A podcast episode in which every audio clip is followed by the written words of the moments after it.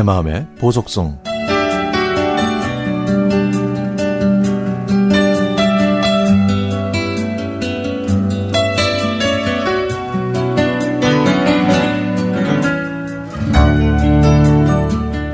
저는 젊었을 때 가방 가게에서 아르바이트를 했습니다. 손님이 이것저것 물어보면 친절하게 대답을 했고 물건을 안 사고 그냥 갈 때도 그러려니 했습니다. 그런데 그 손님은 다음 날에도 와서 전날에 물어본 걸 또 물어보더라고요.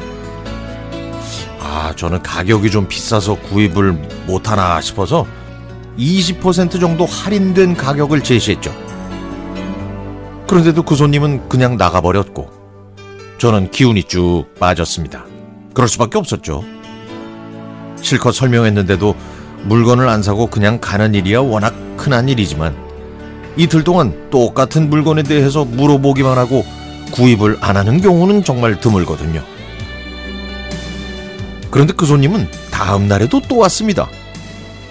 저는 더 이상 할인은 힘드니까 혹시 가격이 마음에 안 들면 다른 가방은 어떠냐고 하면서 다른 제품을 소개했습니다. 하지만 그 까탈스러운 손님은 여전히 가방이 마음에 안 드는지 제 말을 듣는 둥 마는 둥 하다가 느닷없이 저한테 커피를 좋아하냐고 물어보는 겁니다. 저는 무심결에 커피요? 어, 저 커피 킬러예요. 라고 말해버렸죠. 그랬더니 그 손님은 저기 그럼요 이거요 하면서 스틱 커피가 잔뜩 들어있는 지퍼백을 건네주었습니다. 저는 기분이 좋아서 헤헤 웃었더니 그 손님은 제가 웃는 모습이 예쁘다고 하더라고요. 그 손님이 나간 다음에 지퍼백을 열어봤더니 그 안에는 스틱 커피와 작은 메모지가 하나 있었습니다. 그 메모지에는 자기는 여태까지 혼자 여행을 다녔는데 이곳에 들어오는 순간 함께 여행을 다니고 싶은 사람이 생겼다고 써 있더군요. 자기는 가방 한 개 사서 바다로 산으로 들로 다니기 좋아하는데 함께 놀러 가자고 적혀 있었던 거예요. 저는 이 글을 보고 이게 뭐지 싶었습니다.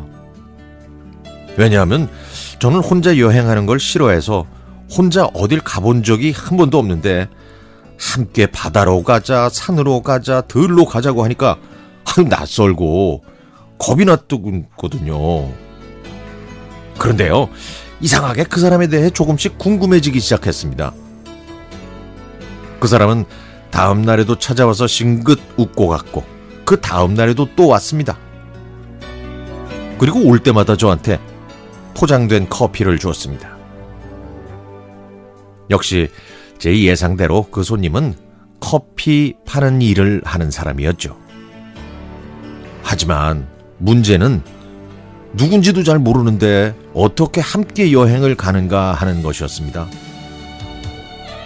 제가 이 얘기를 했더니 그 사람이 한 가지 아이디어를 냈습니다.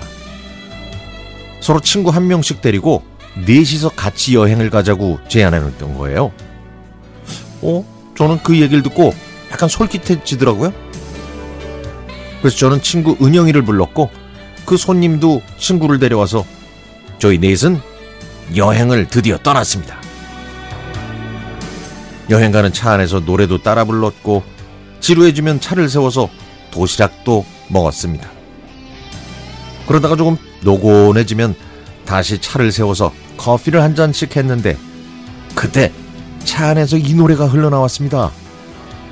와, 저는 이 노래를 듣자마자 홀딱 반해버리고 말았죠. 그 사람은 이 노래 제목을 가르쳐 줬고, 글쎄요, 이게 계기가 됐는지는 모르겠지만 저희들은 본격적으로 교제를 시작했습니다. 그리고 2년 후 100년 가약을 맺었습니다. 그때 차 안에서 흘러나왔던 이 매혹적이고 아름다운 노래 덕분에 저희가 사랑에 빠졌나 봐요.